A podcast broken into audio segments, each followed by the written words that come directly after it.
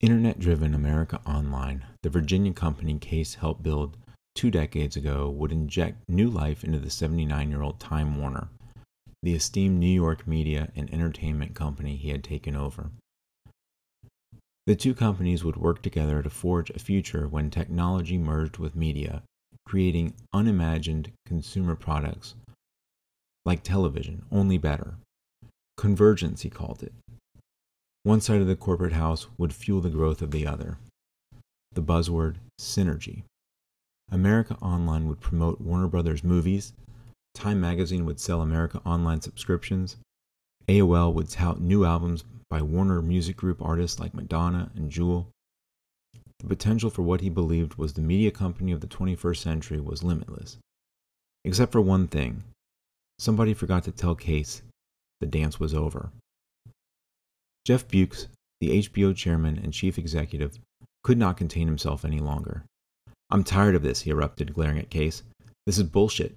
The only division that's not performing is yours. Every one of us is growing, making the numbers. The only problem in this construct is AOL. Dead silence. No one knew what to say, not even Case. He sat there, poker faced. The rest kept mum. It wasn't clear yet which side of the divided house would prevail in a roiling internal power struggle America Online or Time Warner. AOL, though it had lost some of its luster, was still the overlord of Time Warner. Bewkes, however, had just uttered what some of his colleagues had been muttering about for months. The problem was America Online, not Time Warner. This is from the introduction of Stealing Time Steve Case, Jerry Levin, and the Collapse of AOL Time Warner by Alec Klein. One of the first things that jumps out when reading this book is just how much of a time capsule it is.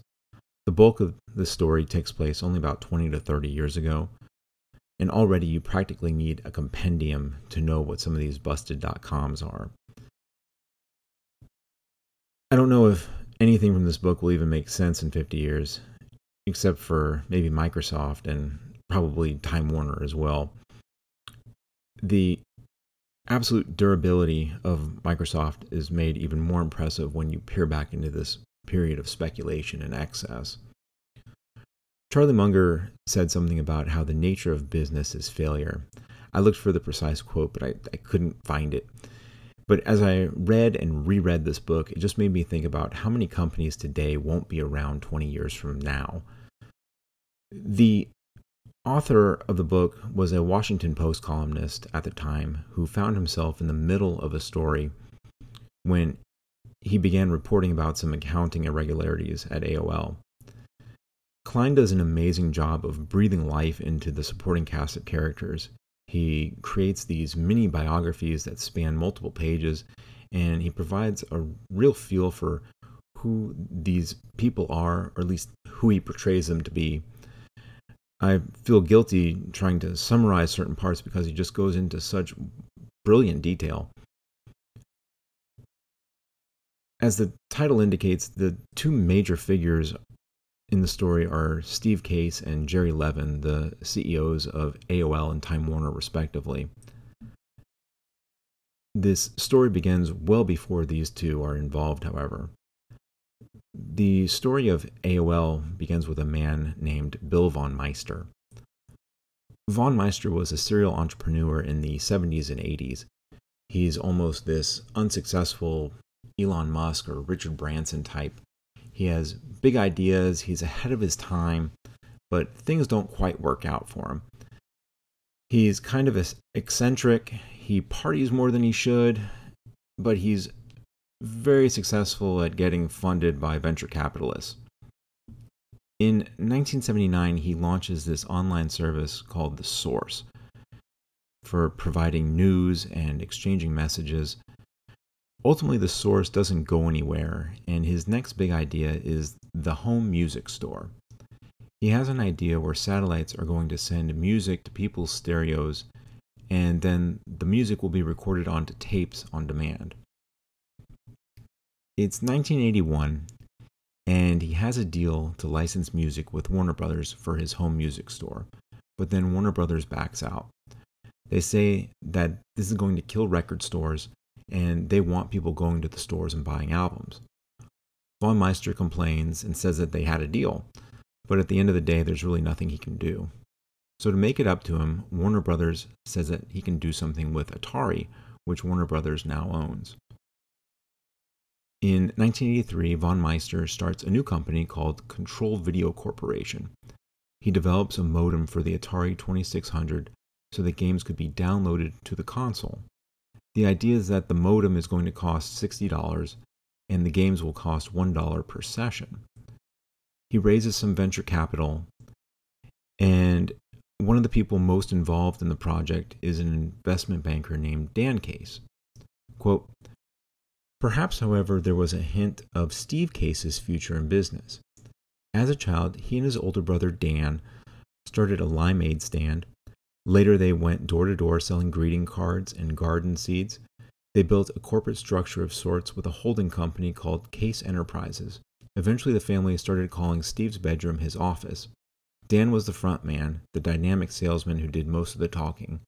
Steve, careful and reserved, preferred the quiet, detached task of handling the back operations. Unquote. I do find it interesting that so many really successful people like Warren Buffett, Mark Cuban, Ross Perot, ran lemonade stands or had paper routes or sold things door to door as children. I don't think just making a child do that sets them up for success necessarily, but I suspect that when a five year old wants to do those things on their own, they're probably just wired more for business. Anyway, the official story, according to company lore, would be that Von Meister had really hit things off with Steve Case while they're out at dinner with his brother Dan. They apparently both saw eye to eye on how video games and computers were the future. Von Meister apparently asks Dan if it's okay to hire Steve as a consultant and the rest would be history. But what had actually happened, according to people who knew better, was that Dan Case had just given Von Meister millions of dollars and was now the largest investor. His brother Steve had been working for management at Pizza Hut but didn't have any special insight into video games. Nevertheless, Dan called von Meister and asked if he would hire Steve and find a job for him. Von Meister basically has no choice but to give Steve a job. People at the company start referring to Dan Case as uppercase, and Steve Case is naturally lowercase. While Steve may not have been taken very seriously at first, his advice to von Meister is actually pretty good. Case tells Von Meister they need to start thinking about barriers to entry so other competitors can't get into the business. Case points out potential privacy concerns. He also tells Von Meister that the perception of the product is almost as important as the product itself. Case also sees that the modem is just the beginning. If it can be connected for downloading video games, why not stocks, email, pictures, etc.? Unfortunately, the video game the video game industry craters in 1983 and doesn't really recover until the Nintendo becomes popular in 85 86. In this environment, the modems were a total bust. They couldn't even be salvaged for scrap material because it would cost more to ship them than what they'd get back in return. Von Meister had spent $20 million to generate $40,000 in revenue, and almost half of that $40,000 is money that he makes from flipping a hot air balloon that he had purchased for advertising. Investors were extremely restless, to say the least. One of the investors asks a close friend of his named Jim Kimsey if he will come on as a consultant and basically babysit Von Meister to make sure he doesn't set any more money on fire. Kimsey was a tough guy who had been kicked out of high school but ultimately found discipline and order at West Point. Quote, there he learned that there were three answers to every question yes, sir, no, sir, and no excuse, sir. Unquote. When he came back from Vietnam, he had a few thousand dollars. He bought a vacant building and rented it out. A tenant was renovating an area to make a bar, but he ran out of money, and Kimsey finished the project and opened his own bar. He did well for himself and opened other bars, and Kimsey finally uh, Kimsey suddenly finds himself a wealthy man. When Kimsey agrees to assist with Control Video Corporation, he is determined not to be associated with a company that goes bankrupt. As criticism of von Meister continues to mount from the investors, Von Meister walks away, and Kimsey suddenly finds himself CEO. Kimsey was only managing the company as a favor, though. He is already wealthy and wants to get back to having fun, not dealing with this struggling company. It reminds me of when Buffett finds himself in charge of Salomon and wants to get out of there as soon as possible. Also, Kimsey doesn't intuitively understand the company he's been put in charge of. But Case, he lives it and breathes it. Quote, Case had a maniacal devotion to this. It was his life. He is a nerd, an inward looking person. He likes to communicate by email. He doesn't even like to talk on the phone, unquote. In May 1985, Control Video Corporation changes its name to Quantum Computer Services Incorporated. It was just a combination of buzzwords that sounded impressive in the 80s, basically. Von Meister died of metastatic melanoma 10 years later in 1995. While in the hospital, he told his sister that if he made it out, he was going to show the hospital how to do things better, which sounds exactly like Steve Jobs during his liver transplant if you've read the Walter Isaacson biography of him. Quantum takes von Meister's ideas and starts to move things forward where he and Case had seen them going. They modify the gaming con- the gaming modem concept to create software that will let people get news updates and communicate with each other.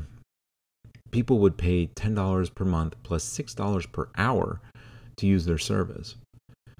The quantum computer software interface is really clunky though and isn't very user friendly. There's a company, Playnet, whose software is much better, but the company is struggling. So, like Bill Gates buying MS DOS, Kimsey comes in and licenses Playnet software for $50,000. On November 1st, 1985, they get the network fired up and have 100 people logged on. In January 1986, Quantum has 10,000 subscribers, and by year end, they have 50,000 subscribers. Quantum is still struggling to get by financially despite its growth, and Kimsey is being harassed by creditors. Quote, Kimsey, the Army veteran, wasn't terribly moved. He'd survived Vietnam.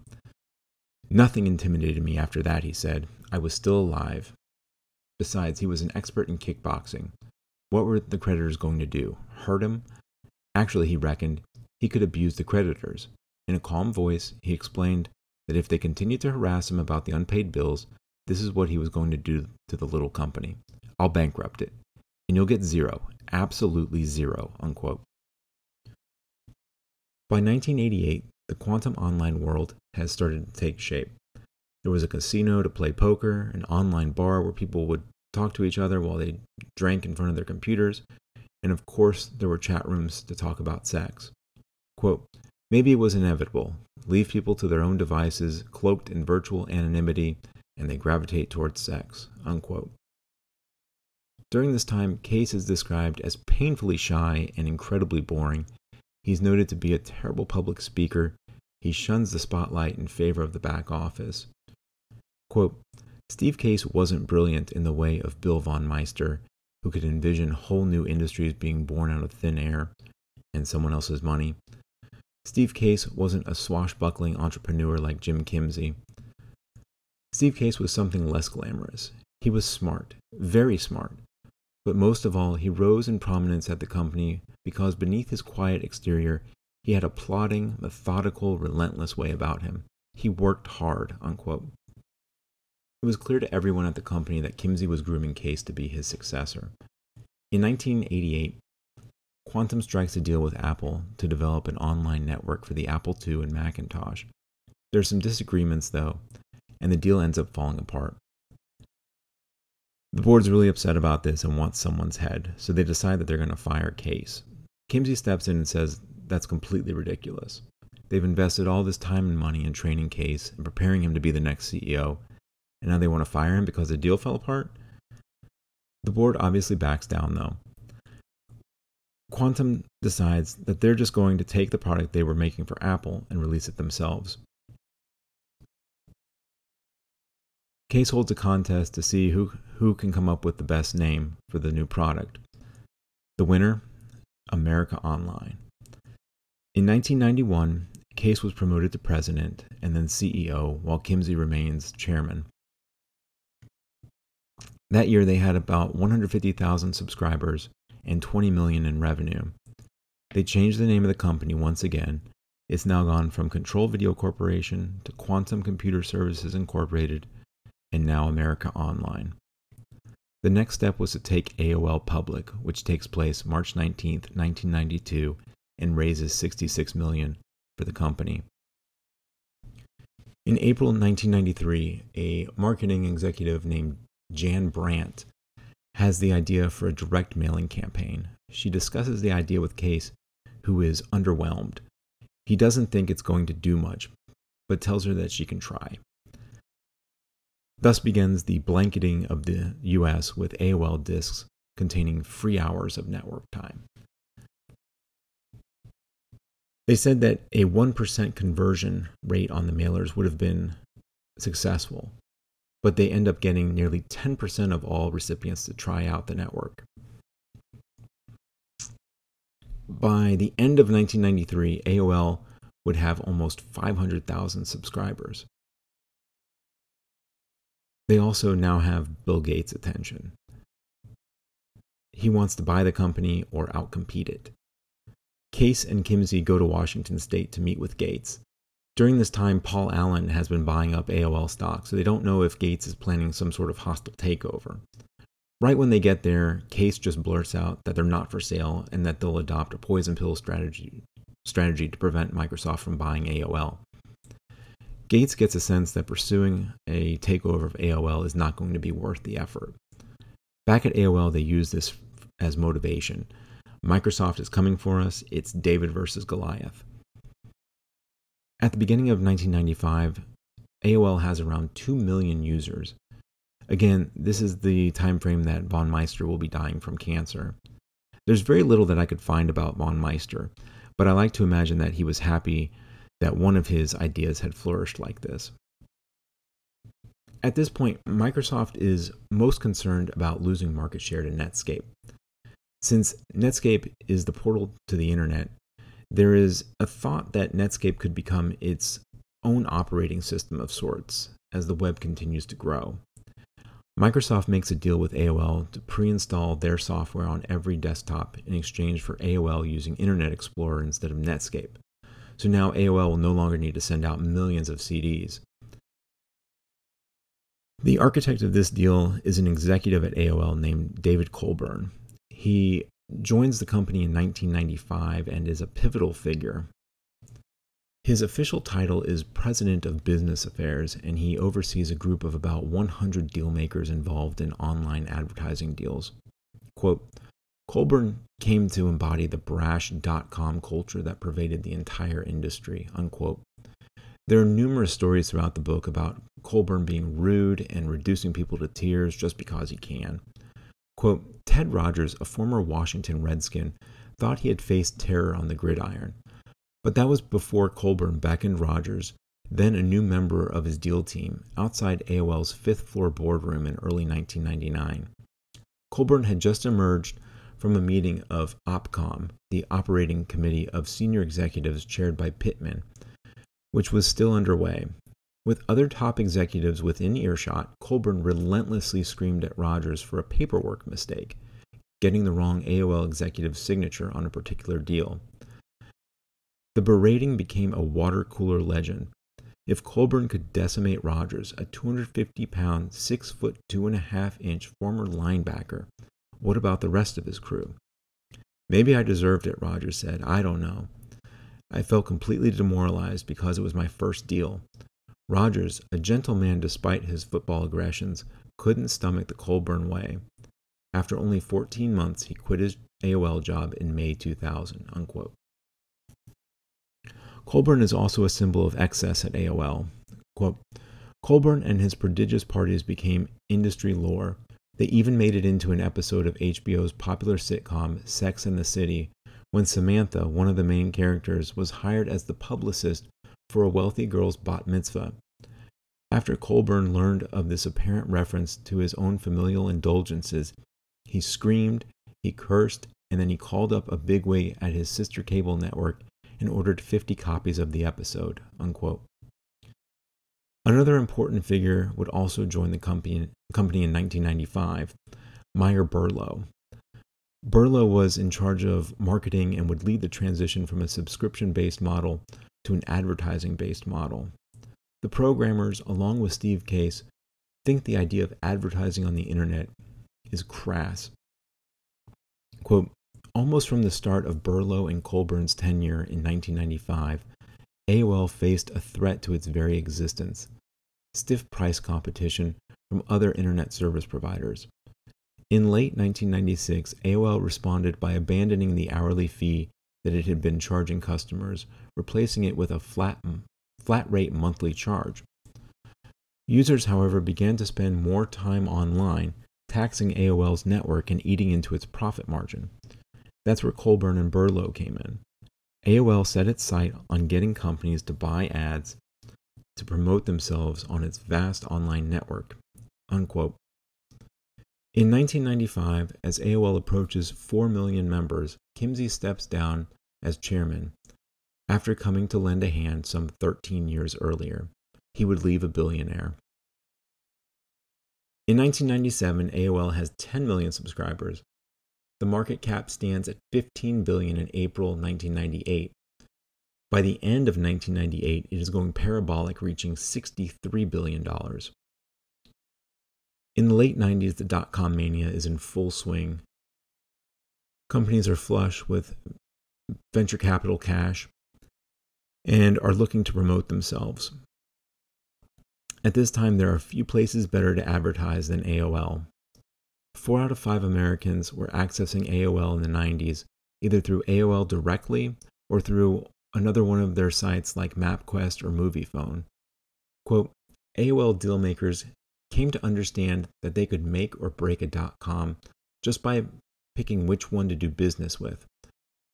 I would basically pick the winner of an industry, their stock would go up, and they'd be instantly rich, and they'd do anything for me. Unquote.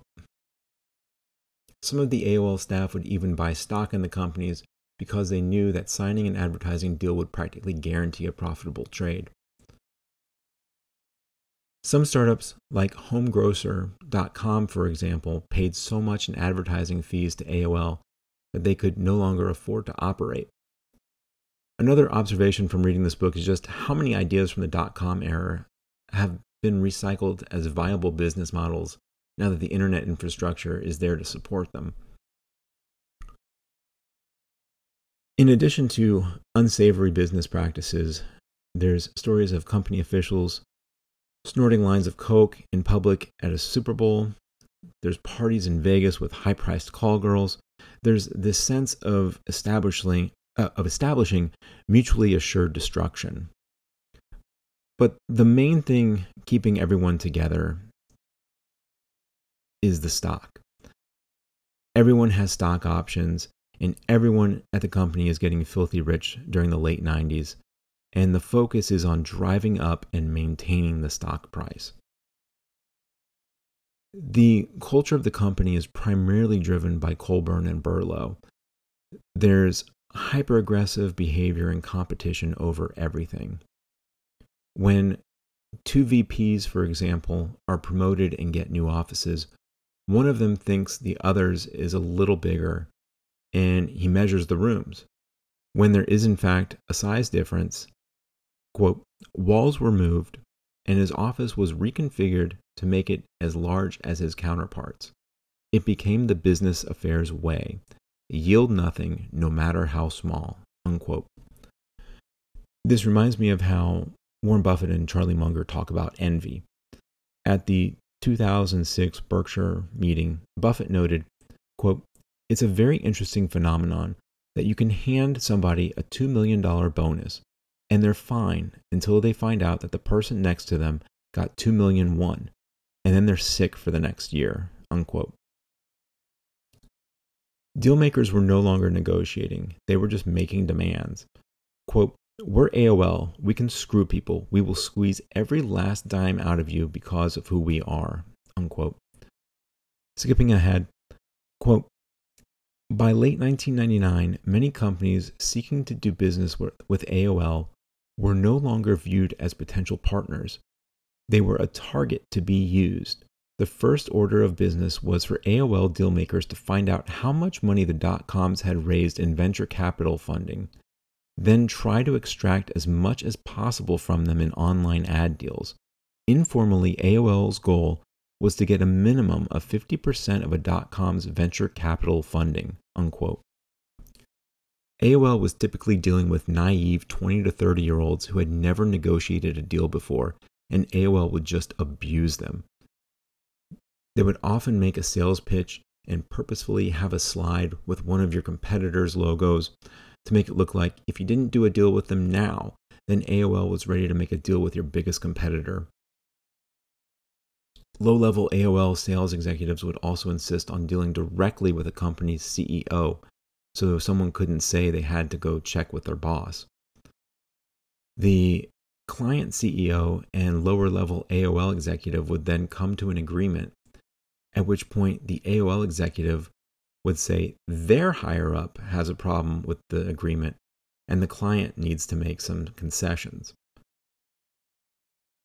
AOL executives would also sometimes make officials from other companies sit around for hours just to remind them that they weren't important. Quote, the bruising techniques and negotiations left a string of financially hobbled dot coms that eventually couldn't pay their bills. Many would die soon. Unquote. Soon, AOL began using its inflated stock to acquire other struggling dot coms. By 1998, it had bought CompuServe and Netscape. AOL is still very concerned about Microsoft at this time. Quote, if one word describes why AOL evolved in the acquisitions and mergers it did in the 1990s, the word was Microsoft. Unquote. Microsoft isn't the only concern, though. AOL sees that subscriber growth is slowing and they need to diversify their revenue sources. Quote, Case's calculation was that the internet sector was already overvalued. There was too much hype. Other internet firms, he told the group, were little more than smoke and mirrors. Few were even profitable. And when the public made that discovery, it would collapse on AOL, buckling its own stock. Unquote. AOL looks at multiple takeover candidates, including eBay and Amazon. AOL even makes a $100 million investment in Amazon in 1998. I couldn't find out what happened to this investment. If they had just held this, though, which is much easier said than done, it would be worth almost $80 billion at the time of recording this in 2023. And that would undoubtedly be one of the best investments of all time. They also consider buying AT&T or Sprint with the idea that controlling a telephone company would make sense considering the increasing number of people dialing in to use AOL.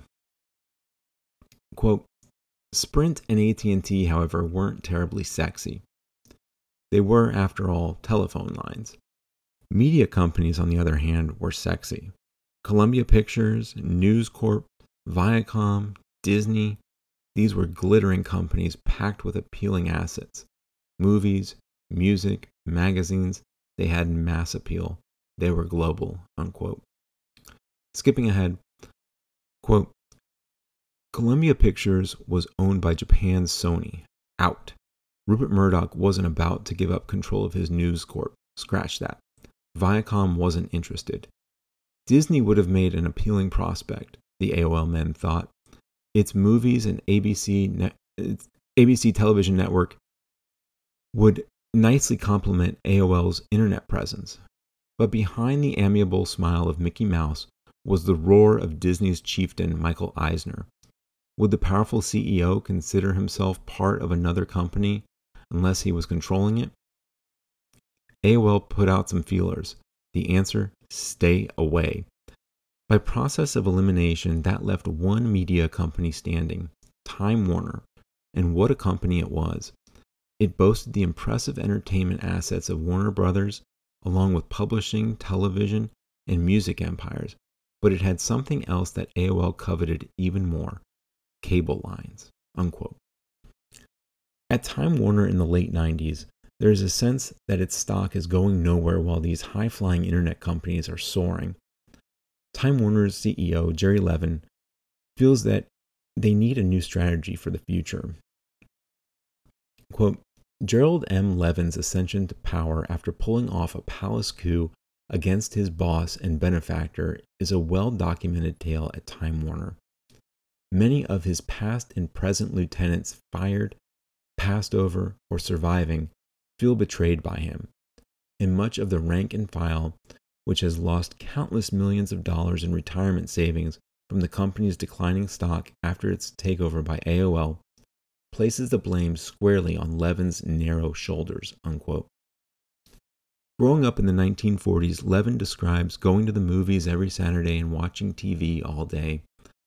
It makes me wonder if parents had the same frustration and concern about that as they do today with things like TikTok and Instagram. Levin joins Time in 1972 and helps convince Time executives to invest in a satellite service that made HBO available to cable television systems nationwide. In the 1980s, both Time and Warner Communications were looking for ways to grow and diversify in the evolving media landscape. Paramount becomes interested in taking over Time, and in order to help fend off this unwanted acquisition, Time purchases Warner Communications for $14 billion, which makes it too big for Paramount to swallow. This is similar to what AOL is doing when it's buying Netscape and CompuServe in the 90s as the threat of Microsoft looms. The merger combines Times' strong publishing background with Warner's extensive entertainment assets, foreshadowing identical issues that will emerge after the AOL Time Warner merger. There is an immediate culture clash between the Time executives and the Warner executives.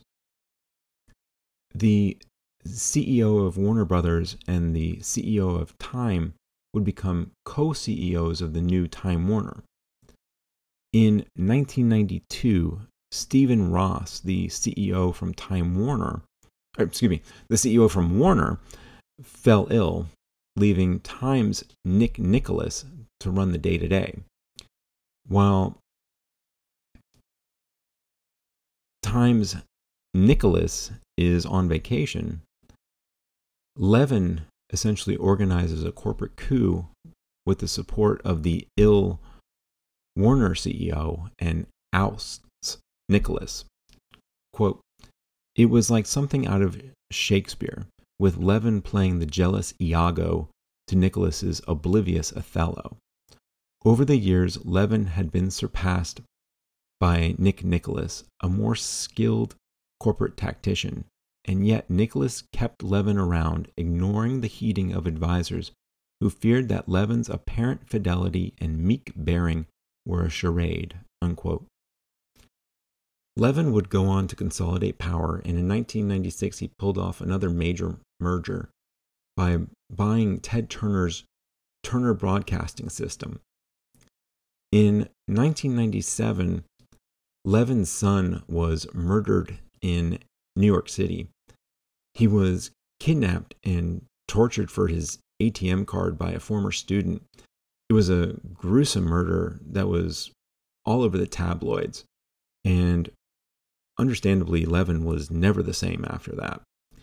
I'm always struck by a line from the show Six, Six Feet Under about how there's a term for a wife that loses a husband and a husband that loses a wife and children that lose their parents but there's no term for a parent that loses a child because there's just no way to put that sort of sorrow into words Much in the same way that Steve Case shuns attention, isn't approachable, and people can't get a good feel for what he's thinking. After his son's murder, Jerry Levin develops the same aloof sort of persona. As AOL is becoming one of the biggest names in the growing online space, Time Warner is struggling to figure out how to take advantage of its digital opportunities. In 1994, it planned an interactive cable system called the Full Service Network. Customers would buy a set top box and hook it up to their TV, and through the device, they could then shop, order food, or rent movies. The problem was the technology wasn't there to do any of this on an economical scale yet, and the set top boxes would cost as much as $5,000.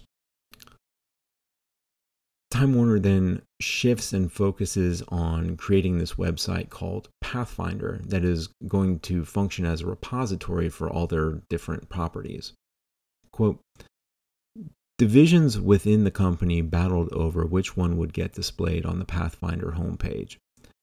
People magazine would scream that it wasn't getting enough exposure.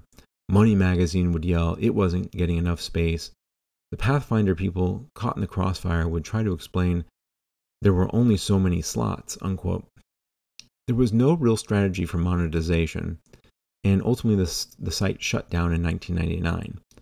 The failure of Pathfinder would be one of the factors pushing Time Warner towards AOL. As an interesting side note, the head of the, the head of Pathfinder was Walter Isaacson from Time, the same Walter the same Walter Isaacson who did the Steve Jobs biography and the upcoming Elon Musk biography. There's a sense that maybe the digital transformation at Time Warner can't take place from within. Levin meets with the CEO of Yahoo and discusses options. AOL is the biggest name in the industry, though, and Levin sees HBO in AOL, and he sees himself in Steve Case. In September 1999, Case and Levin begin some informal discussions. And in October, Case proposes a formal merger. Case tells Levin that Levin can be the CEO. Case doesn't even want the position. Case wants to be chairman. For Time Warner, AOL rep- represents an opportunity to finally make a successful transition into digital. Case and Levin outline all the various opportunities for cross pollination and synergies between the various divisions of the company. However, it's not all positive. Quote, Case and Levin could not agree on some of the most fundamental issues. How would the company be organized? Who would get which senior job? What, for that matter, would the company be called? Everything was considered. TWAOL, Time Warner AOL, American, Time Warner, Levin made the final call, which made his own company secondary AOL Time Warner. Unquote. Levin just feels that this was the option that sounded the best. Levin also agrees to abandon the Time Warner stock in favor of AOL's, which is far more liquid. At this time, AOL has a market cap of roughly $160 billion, twice that of Time Warner's. AOL is the 10th largest company in the US at the time. AOL wants an exchange ratio of 60 40, but an executive at Time Warner comments that AOL's stock, quote, has a lot of fluff, unquote. If the companies combined, Time Warner would be generating about 80% of the revenue, despite Wall Street putting a much higher multiple on AOL. AOL had about 5 billion in revenue compared to Time Warner's 25 billion. As such, Time Warner wanted an exchange ratio of 50-50. The two companies are at an impasse and the merger is about to be called off. Levin finally suggests they just do 55-45.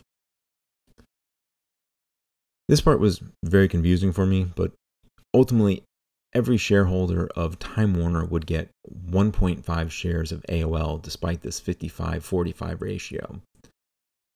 60 40 is 1.5 to 1, but because of the number of shares outstanding, the post conversion math post conversion math works out to where Time Warner shareholders have 45% of the company and AOL shareholders have 55%. On January 10th, 2000, AOL announces it's going to buy Time Warner for $183 billion in an all stock deal. When the deal goes before the AOL board, only a single board member raises any concerns. He doesn't like that the deal was announced the night before they're voting on it. He doesn't think AOL needs this legacy media property. He thinks they're doing just fine on their own. And he questions how well the cultures of the two companies will mesh. But everyone's made up their mind at this point. It's a done deal. Quote, at 41 years old, Case, the obscure Procter & Gamble marketer, pizza flavor tester, low-level functionary at an unknown Virginia video game firm, was suddenly the master of the greatest media company on the planet. Unquote. It's worth remembering that it was just about 20 years earlier, in 1981, that Bill Von Meister had secured a deal with Warner Brothers for his home music store concept, only to have them renege on the deal and basically tell him to pound sand. Now, the company that Control Video Corporation had morphed into all these years later was buying that Time Warner. With a merger announced, there's immediate resistance from multiple angles. Disney and Microsoft are two of the largest opponents to the merger, but the ACLU, AT&T, General Electric, Bell South, Verizon, and a variety of other smaller internet service providers are also expressing concerns. AOL and Time Warner think there's nothing to worry about in terms of getting the deal approved because they're in completely different industries. How can there be a legitimate issue when one company is internet related and the other is media? Quote, the proper stance for coming in to talk to the commission is really on bended knee, strategy wise, and they didn't do that said a former FTC official. Unquote. I find it pretty outrageous that because AOL and Time Warner don't supplicate themselves before the FTC, they must therefore be punished. At, any rate, Disney wants assurances that AOL Time Warner will be neutral and transmit rival content the same as its own. Quote, before the merger, AOL had been front and center lobbying the federal government and city officials throughout the country to get them to require cable care cable operators such as AT&T and Time Warner to guarantee that internet service providers like AOL would get access to customers served by their cable cable systems. Time Warner had stood on the opposite side of the argument along with AT&T insisting that first, their cable systems were not a public works project, but a private enterprise in which they had, had invested heavily. And second, the government shouldn't meddle in what was essentially a private business matter. But now, AOL had worked out a deal to buy Time Warner. Suddenly, all of AOL's lobbying for open access didn't seem that important. And could Time Warner continue to argue against open access when AOL, its acquirer, had so adamantly fought for it? Unquote. AOL addresses this contradiction by saying they never liked the idea of forcing cable companies like AT&T to do anything. They say they're going to voluntarily open up Time Warner's cable lines to competitors. In May of 1997, AOL releases its instant messenger application. Quote, it was a sticky application. The more people used it, the more they came back to it. Kids loved the immediacy of it, the anonymity of it. For them, it was a safe way to interact, to socialize behind the blushless, acne-less face of their unflappable personal computer. For AOL and Microsoft, the emerging technology represented something even more tantalizing another potential source of big business. That's where the dispute arose. Unquote. AOL refused to open its instant messaging program to rivals like Microsoft's MSN Messenger. AOL users could talk to each other, but not to people on other messaging services. AOL claimed it was simply a matter of security and privacy, which sounds a lot like the rationale Apple uses for maintaining its walled garden. Microsoft would find backdoors in the AOL software they could exploit, and AOL would patch them. This went back and forth numerous times. In May of 2000, Disney ABC gets into a contract dispute with Time Warner. Quote, Disney whispered that if AOL and Time Warner didn't play ball, Disney would make their lives miserable during the merger review before the various regulatory bodies, unquote. At 12:01 on May 1st, 2000, Time Warner takes ABC off the air across the nation, affecting some 3 million households. Disney complains that this is a frightening glimpse of what an AOL Time Warner future will look like. Pulling ABC off the air turns into a huge PR nightmare for Time Warner and AOL. The FTC chairman at the time was one of the foremost experts on antitrust. Quote, a theory was emerging. Point one if Time Warner failed to open its cable lines to competitors, AOL could dominate the internet services in cities served by Time Warner Cable. Point two if AOL dominated internet service over those cable lines, while it also took the lion's share of business among customers who got internet access through DSL lines or traditional dial up telephones, then the combined entity AOL Time Warner would have so much market power that it would crush the competition. That brought the FTC to point three. The combined company must be forced to open up Time Warner's cable lines to rival internet service providers or face a court challenge. Unquote. By October 2000, AOL stock price is at a 52 week low. When Time Warner and TBS merged in 1999, one of the central concerns was how rivals would compete with CNN. The solution then was to require the companies to open up their cable networks to future rival 24 hour news channels. The FTC takes a similar approach with AOL Time Warner and says they're going to have to provide rival internet service providers with access to Time Warner's cable network. Earthlink is the number two internet service provider at the time, and now Time Warner is going to have to give them access to the cable network they've spent billions building out. Earthlink would still have to maintain its own servers and handle all its own billing, but any structural issues with the physical cable network would be the responsibility of Time Warner. It would be a little like Apple being forced to let Samsung sell phones in the flagship Apple stores. Ultimately, AOL and Time Warner aren't really worried about the FTC. They figure it's actually better for the FTC to try to make a deal than to try to block the merger. If the FTC does try to block the merger and the case goes to trial, the government could lose and would get none of the concessions they've negotiated for. But if AOL and Time Warner agree to give access to their network in exchange for the merger going through, then everyone gets what they want. If the deal just completely falls apart and is totally dead, then there's no open access deal, and Time Warner could just make a deal with AOL that gives AOL exclusive access to Time Warner's cable network. Facing this decision, the FTC approves the merger 5 to nothing. The FCC will now have its say as well. As the merger is finalizing, quote, the bubble had clearly burst, but senior management was under enormous pressure to hit the financial numbers and close the Time Warner transaction, which would diversify the revenue base and lower the risk profile of the company. Unquote.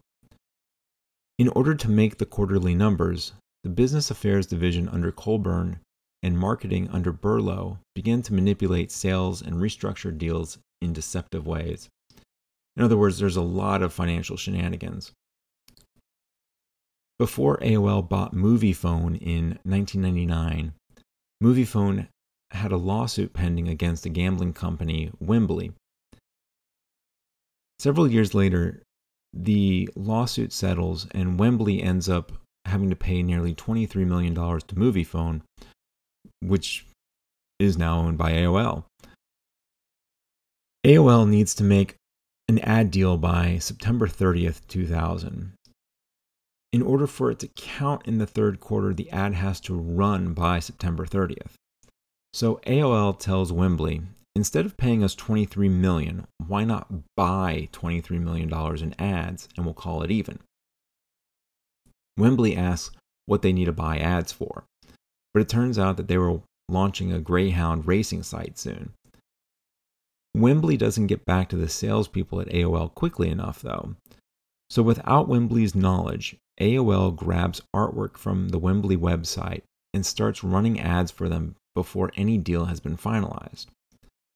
Wembley would ultimately agree to a deal, however. Another situation arises with Purchase Pro, which was an online business to business platform allowing companies to sell directly to one another. Quote, AOL agreed to use Purchase Pro's software as the technology backbone of AOL's Netscape small business portal, which customers could use by paying a monthly subscription fee. AOL also agreed to sell Purchase Pro's software to other companies, earning up to a 50% commission for each sale. But the most exotic feature of the deal was this AOL earned $3 in performance warrants for each dollar of revenue it generated for Purchase Pro under their marketing partnership. Unquote. The warrants gave AOL the right to buy shares at $63, but as the overall market declines, they end up revising the deal and the new warrant price is just one cent. With that reduced price, AOL estimated it would earn roughly $30 million in Q4 of 2000 just by selling the stock on the open market. AOL treated this as ad revenue, however. In return for reducing the warrant's exercise price to one cent, AOL agreed to generate $10 million in revenue for Purchase Pro. To do this, AOL paid Purchase Pro $4.9 million, which provided 100,000 AOL users a free month of Purchase Pro service at a cost of $49. AOL also agreed to buy $4.6 million worth of Purchase Pro software. So AOL essentially paid Purchase Pro $9.5 million for $30 million of warrants, netting out $20.5 million. At the end of December 2000, AOL is still short of its ad revenue target, and unless they can run a $15 million campaign for the Spanish company Telefonica, they're going to miss estimates. Telefonica says they're only going to spend $15 million for a December ad campaign if AOL would make a side agreement to continue running ads worth hundreds of millions of dollars for months beyond December as a bonus. Otherwise, Telefonica wants their $15 million worth of ads spread out over several quarters. This, this reminds me of long term capital management, taking every opportunity to exploit their counterparties.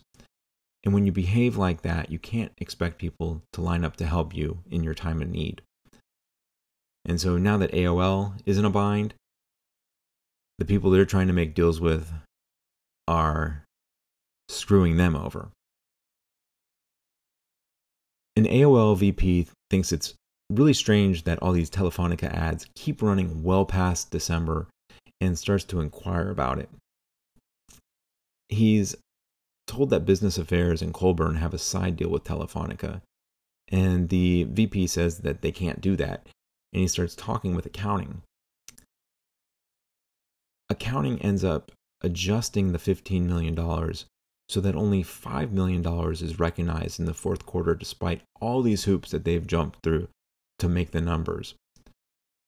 Berlow is this VP's boss and asks him what the hell he's doing talking with accounting. Remember that practically everyone at AOL has stock options, so there is a clear incentive to prop up the stock price. As Charlie Munger says, Show me the incentive, and I will show you the outcome. This VP is ultimately forced to resign for not being a team player. Quote When the company's internal accountant asked him what they could do to prevent future problems, O'Connor, the VP, turned to him and said, You can have the greatest controls in the world, but unless the people doing the deals have integrity, it doesn't matter what the hell you do. Unquote. Again, you can have the greatest controls in the world, but unless the people doing the deals have integrity, it doesn't matter what the hell you do. To paraphrase Buffett, in looking for people to hire, you look for three qualities integrity, intelligence, and energy. If they don't have the first, the other two will kill you. If you hire someone without integrity, you really want them to be dumb and lazy. The FCC is nearing its vote on the merger towards the end of December 2000, early January 2001. And Microsoft reemerges to complain about instant messaging. AOL suggests that they'll open up their instant messaging platform should they ever offer advanced services like video conferencing over Time Warner's cable network. The FCC is, is satisfied with this, and the deal officially passes on January 11th, 2001. Unfortunately, there are problems between the two companies almost from the start. The promised synergies are not manifesting, and there's an instant culture clash. Think Mad Men and Don Draper on the Time Warner side versus Entourage and Ari Gold at AOL. Nokia talks with an AOL executive about paying $70 million to use one of its phones in the Matrix sequels, which seems like a no brainer for AOL. But the filmmakers say no. And Warner Brothers tells them not to mess with the creative process. Traditionally, there's been more competition than cooperation amongst the various Time Warner divisions. There's this sense that money in the right pocket is different than money in, in the left pocket. But it's all your money, and you should just worry about the total, not necessarily where it is per se. For example, Warner Brothers charges HBO to show Warner Brothers movies, which to me just seems ridiculous. I feel like this is different than, say, Berkshire having BNSF transport all of its subsidiaries cargo across the country for free. In, in, that sort of situation, you're trading the opportunity to take paid cargo for something free. But with digital media, you can share it back and forth under the same corporate umbrella at no extra cost.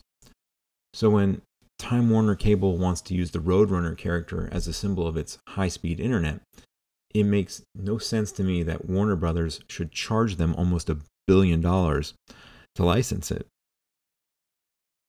These are the sort of synergistic forces that will be at work at AOL Time Warner. That's not to say that this merger would have been a good idea or would have worked otherwise. For example, AOL wants to post articles from Time, Time Warner's Fortune magazine. A Time Warner executive says they want to be compensated, while the AOL executive says they're not going to pay for something that's produced in house. The Time Warner executive points out that it costs money to write the articles. But if AOL Time Warner units are just shuffling money back and forth between each other, then they're not actually generating any new revenue. Once the content is produced, it costs nothing to reproduce it. And if it can be leveraged to increase AOL subscriptions, for example, then that makes the parent company more successful. Another example is when the Golf Channel agrees to pay $200 million over five years to have its programming carried on Time Warner Cable. With AOL experiencing a slowdown in subscriber growth and ad revenue, AOL wants to know if it can recognize some of that 200 million as ad revenue somehow. Quote, although both worked for the same parent company, they still viewed each other as representing two separate businesses with financial interests that did not necessarily coincide. Unquote. The company email becomes yet another point of contention. AOL Time Warner switches all the employee emails from Microsoft to AOL's email system. The Time Warner executives complain that this may be sufficient for consumer home use, but it is not a suitable email system for the corporate world. With things off to a rocky start at the executive level, it's even more important that the newly merged company hit its anticipated earnings out of the gate. The Time Warner side expects to have a strong performance. They're releasing Harry Potter and Lord of the Rings, and those are expected to be huge successes, and obviously were. The AOL side, meanwhile, continues to find creative ways to make their numbers.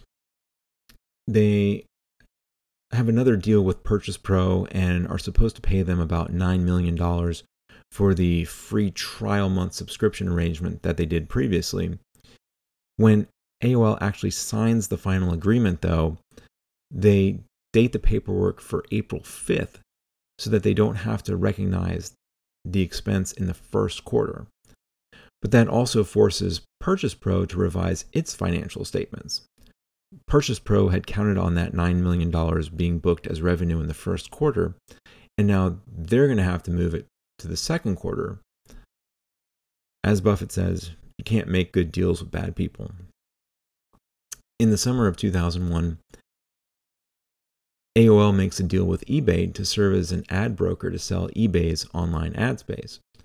But rather than just record its commission for brokering the ad deals, AOL records all of eBay's ad revenue as its own revenue and then expenses everything except their commission. This allows AOL to inflate their revenue without changing the net income. They've boosted their top line without changing the bottom line. By July 2001, even with all these financial machinations, AOL Time Warner cannot meet the market ex- expectations. Levin feels that if he lowers the financial targets, he would be giving ammunition to those in the company who never liked the merger and wanted to see it fail. By December 2001, the company has gone from a market cap of $240 billion to about 150 billion, that did not sit well with its largest individual shareholder, Ted Turner. This is a long section, but I thought it was probably the best of these biographical backgrounds that Klein wrote, and I just wanted to read a chunk of it. Quote As a child, Robert Edward Turner III dreamed of becoming a fighter pilot or conquering the world. He's made more progress on the latter. But Ted Turner has spent his life as if pursued by the furies of avenging angels, consumed by one single solitary purpose living up to his father's great unyielding expectations. Born on November 19, 1938, in Cincinnati, he was nine when his family moved to Savannah, Georgia, where his father, Robert Ed Turner Jr., ran a successful outdoor advertising company. Ed was less successful in his personal affairs. When he got drunk, which was not infrequent, he took it out on his only son, often beating him with a wire hanger that he had stretched out as a whip. If his son cried, he doubled the beating. It got so bad that Ed's wife could stand it no longer and eventually left him, his son, a restless spirit, was sent off to military boarding school, where Ed hoped to instill discipline in his son. Everything was geared to push his son to succeed. Even when Ed withheld affection or when he charged his son room and board when he came home from college. Ted Turner grew up lonely, yearning for his father's affection. And yet he defended his father, saying once, he thought that people who were insecure worked harder. And I think that's probably true. I don't think I ever met a superachiever who wasn't insecure to some degree. A superachiever is somebody that's never satisfied. Unquote. Skipping ahead. Quote, My dear son, he wrote in a letter in 1957, I am appalled, even horrified, that you have adopted classics as a major. As a matter of fact, I almost puked on my way home today. Raging, he went on to say, There is no question, but this type of useless information will distinguish you. set you apart from the doers of the world. His father needn't have worried. Turner never completed his major. He was expelled in his junior year for sneaking a young lady into his room, which left him to go work for his father. It turned out to be a blessing. The father needed the son. Ed, locked in a desperate bout of depression, spent the summer of 1961 in a psychiatric hospital.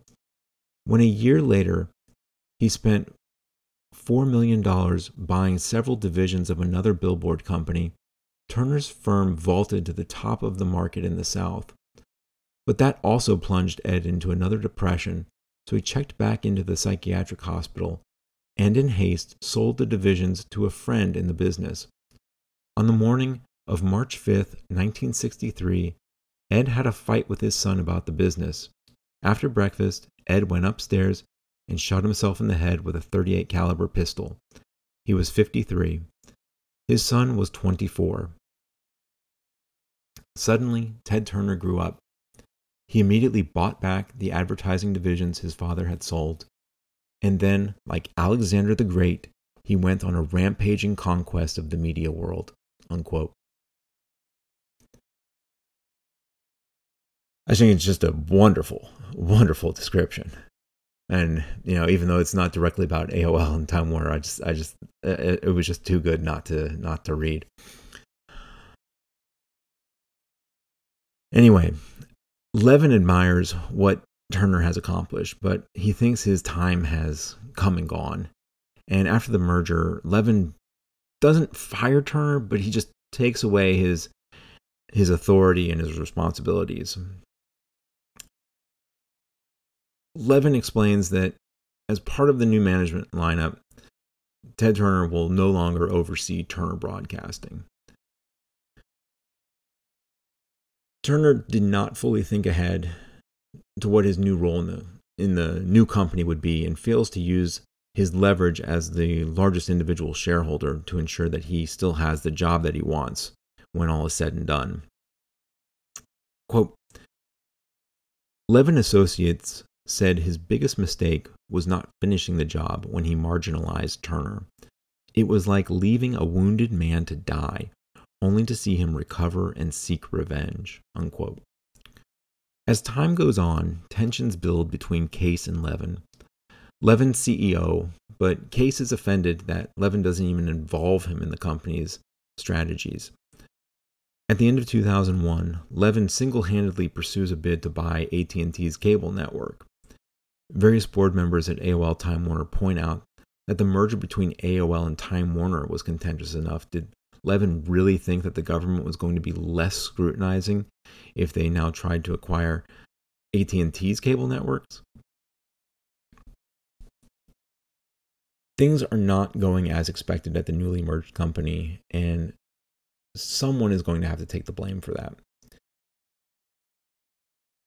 Ted Turner and Steve Case find themselves with the same common goal get rid of Jerry Levin. Levin, quote, had infuriated Turner, the company's largest individual shareholder, and a loud voice on the Time Warner side of the board. Levin had now also alienated Case, the chairman and most influential voice on the AOL side of the board. Unquote. When crafting the merger, both companies agreed to a provision that required three, three quarters of the board to oust the CEO or the chairman. While Case and Turner did not have the 75% required to oust Levin, there was also no support for renewing his contract that was set to expire in 2003. After his son's untimely death, Levin had quietly inserted a clause in his contract that allowed him to depart if he gave six months' notice. Rather than face the embarrassment of not having his contract renewed, Levin decided to exercise that clause, and he stepped down from the company in December 2001. Quote, like a dying man firing off one final bullet before expiring, Levin helped usher in the man who would succeed him atop AOL Time Warner, Dick Parsons. Unquote. When AOL and Time Warner merged, Dick Parsons, who had served as president of Time Warner, and Bob Pittman, who had served as president of AOL, became co chief operating officers. Pittman from AOL had been positioned as the heir apparent. Pittman was tasked with managing the publishing division, Time, all of the Time Warner cable networks, such as HBO and CNN, the Time Warner cable system, and of course, America Online. Parsons was placed in charge of the company's businesses in film, television, music, and books. Parsons was a lawyer by trade. He ended up working for Nelson Rockefeller in 1971 while he's the governor of New York. Rockefeller ended up becoming vice president of the United States in 1975. Spiro Agnew, who was Nixon's vice president, had to resign during Watergate, and Gerald Ford then became the vice president. Ford would become president when Nixon then resigned, and Rockefeller was nominated to become Ford's vice president. Parsons followed Rockefeller to DC, and it looked like Parsons had a future in politics ahead of him. But instead, he comes back to New York City and ends up serving as the first black president of Dime Savings Bank in its almost 130 year history. With his growing success and reputation, Parsons ends up being named to the Time Warner board in 1991. In 1995, Parsons becomes a full time employee at Time Warner, becoming president under Levin. Quote Officially, Parsons was responsible for the media giant's corporate financial activities, legal affairs, corporate communications, and administration, but his real role was to be a loyal aide to Levin. Unquote. Levin, quote, respected Pittman, the AOL president, as a masterful day to day operator, which is why he gave him so much operational responsibility over the company but Levin didn't view Pittman as a leader or a consensus builder. Unquote. After taking over from Levin, Parsons extends an olive branch to Ted Turner and extends his contract. He also gets rid of the prohibition on Microsoft's email. On January 7, 2002, Parsons announces AOL Time Warner will be taking a one time non cash charge of $54 billion due to changes in the accounting rules regarding goodwill. Companies will no longer be able to amortize goodwill. This had no effect on the company's cash flow, but rather represented AOL's inflated stock coming down to fair values. Unfortunately, that inflated stock had been used to buy Time Warner. Parsons tells everyone that the company is done with synergy and each division just needs to focus on being the most successful version of itself possible. By June 2002, the market cap of AOL Time Warner was down under $90 billion from $240 billion in January 2001. This is also around the time that the author Klein notifies AOL Time Warner that the Washington Post is about to publish the results of his year long investigation into accounting regularities related to Purchase Pro. As these details come to light, many Time Warner employees who have had their retirement savings practically wiped out because of AOL's plunging stock feel that AOL has conned them. Pittman, being AOL president, was the target of their outrage. Other Time Warner executives are calling for all of the AOL executives who came with the merger to be thrown out. Parsons urges patience. Pittman thinks that he can still turn things around and decides to talk with Parsons, hoping that if he talks with him, Parsons will provide him with some reassurance. Instead, when Pittman tells Parsons that he's not sure if he can keep this up much longer and maybe he's had enough. Parson tells him, okay, that's fine. And shortly after, Pittman would announce his resignation. Parsons then starts to reshape management. Time Warner starts the process of reclaiming ownership from these outsiders who have tried to buy their company with what feels like counterfeit money. The Time CEO would lead a new media and communications group, which included AOL, Time, and Time Warner Cable. The HBO chairman would become chairman of the Entertainment and Networks Group, which included HBO, New Line Cinema, Turner Networks, Warner Brothers Pictures, and Warner Music. These two division heads would report directly to Parsons. Steve Case remained as the only AOL executive in a senior position, but as a non executive chairman, he had no real power.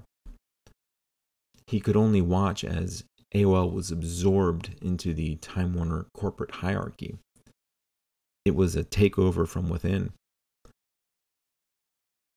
Pressure mounts for Case to step down as well, but he says he's not responsible for a nationwide decrease in advertising spending during a recession. By this point in July 2002, the market cap was down to around $40 billion. There's been a wipeout of $200 billion in shareholder value. But to be fair, this is not in a vacuum, and even Amazon had lost 80% of its value during the dot com period. People on the Time Warner side think it's time to get rid of the AOL portion of the company name. Following the Washington Post articles, AOL Time Warner discloses that the SEC had launched, launched an investigation into its accounting practices. Less than a week later, the Justice Department had opened up a criminal investigation. Berlow and Colburn lawyer up. Colburn is locked out of his office and fired business affairs is completely shut down and the employees are redistributed throughout the company. Berlow is shuffled aside into a consulting role where he basically has nothing to do. Quote, Many at the company felt that Case should take responsibility for the aggressive culture at the online division that resulted in the improper ad deals. In private, Case continued to insist that he had not known anything about those deals. Unquote. Ted Turner feels like it's even worse if Case didn't know what was going on. Turner has watched his Time Warner and now AOL stock sink some 70%, and he is now committed to seeing Case be removed as chairman. Case accepts some blame in so much as he says his attention was on the merger in 2000 and his brother Dan had been diagnosed with brain cancer he would pass away in June 2002. He says he's ready to be more present now, though. The Time Warner executives are not very receptive to this, however. In October, the company has to restate financials for a two year period before and after its merger in January 2001 because of improperly recorded revenue. On January 12th, 2003, Case suddenly announces he's stepping down as chairman. This comes as a surprise to everyone because the board had never tried to bring it up for a vote, and he still had enough board support to avoid being removed. His presence had become a distraction, though, and shareholders, led by Ted Turner, were going to try to vote him out at the next shareholder meeting in May. The motion was unlikely to pass, but it would still be embarrassing. Quote, Levin was gone, Pittman was gone, now Case, the last of the merger architects, was gone too. In less than a week, the board unanimously selected Parsons as the company's next chairman. By late January, Ted Turner said goodbye too. The old maverick had helped push Levin and Case out the door. What was there left to do? Turner, at 64, said he wanted to spend more time on his phil- philanthropic activities. Unquote. That same day, the company discloses another massive goodwill charge of $45 billion in the fourth quarter. The almost $100 billion is the largest annual loss in corporate history at that time, and looks like it still is today. I couldn't find anything larger. Quote, over 20 years, AOL had withstood a withering array of challenges, surviving as a cash strapped online video firm, beating back mighty Microsoft, and overcoming the threat of the web. Finally, AOL had succumbed to its own ambition. Unquote. In the afterword, Klein notes that AOL was later found to be inflating subscriber numbers as well. In August 2003, there was enough momentum to remove AOL from the company name and revert back to Time Warner. The stock symbol was also changed from AOL to TWX. The book was written in 2003, so that's where the story ends. But AOL would eventually be spun off in 2009 Subscriber numbers steadily declined from about 27 million in 2002 to about 2 million in 2015 when it was acquired by Verizon for 4.4 billion dollars. In 2018, Time Warner is acquired by AT&T for 85 billion dollars. And most recently, AT&T merged Warner Media with Discovery in exchange for a combination of cash and securities. I really enjoyed this book. There's a level of detail and complexity that Klein goes into that I just I could never capture here. It's definitely worth a read. The level of financial shenanigans was just incredible. And like I said, Klein just brings a level of depth to the characters and you can tell he just really researched things and i just it's it's a wonderful book um thanks so much for listening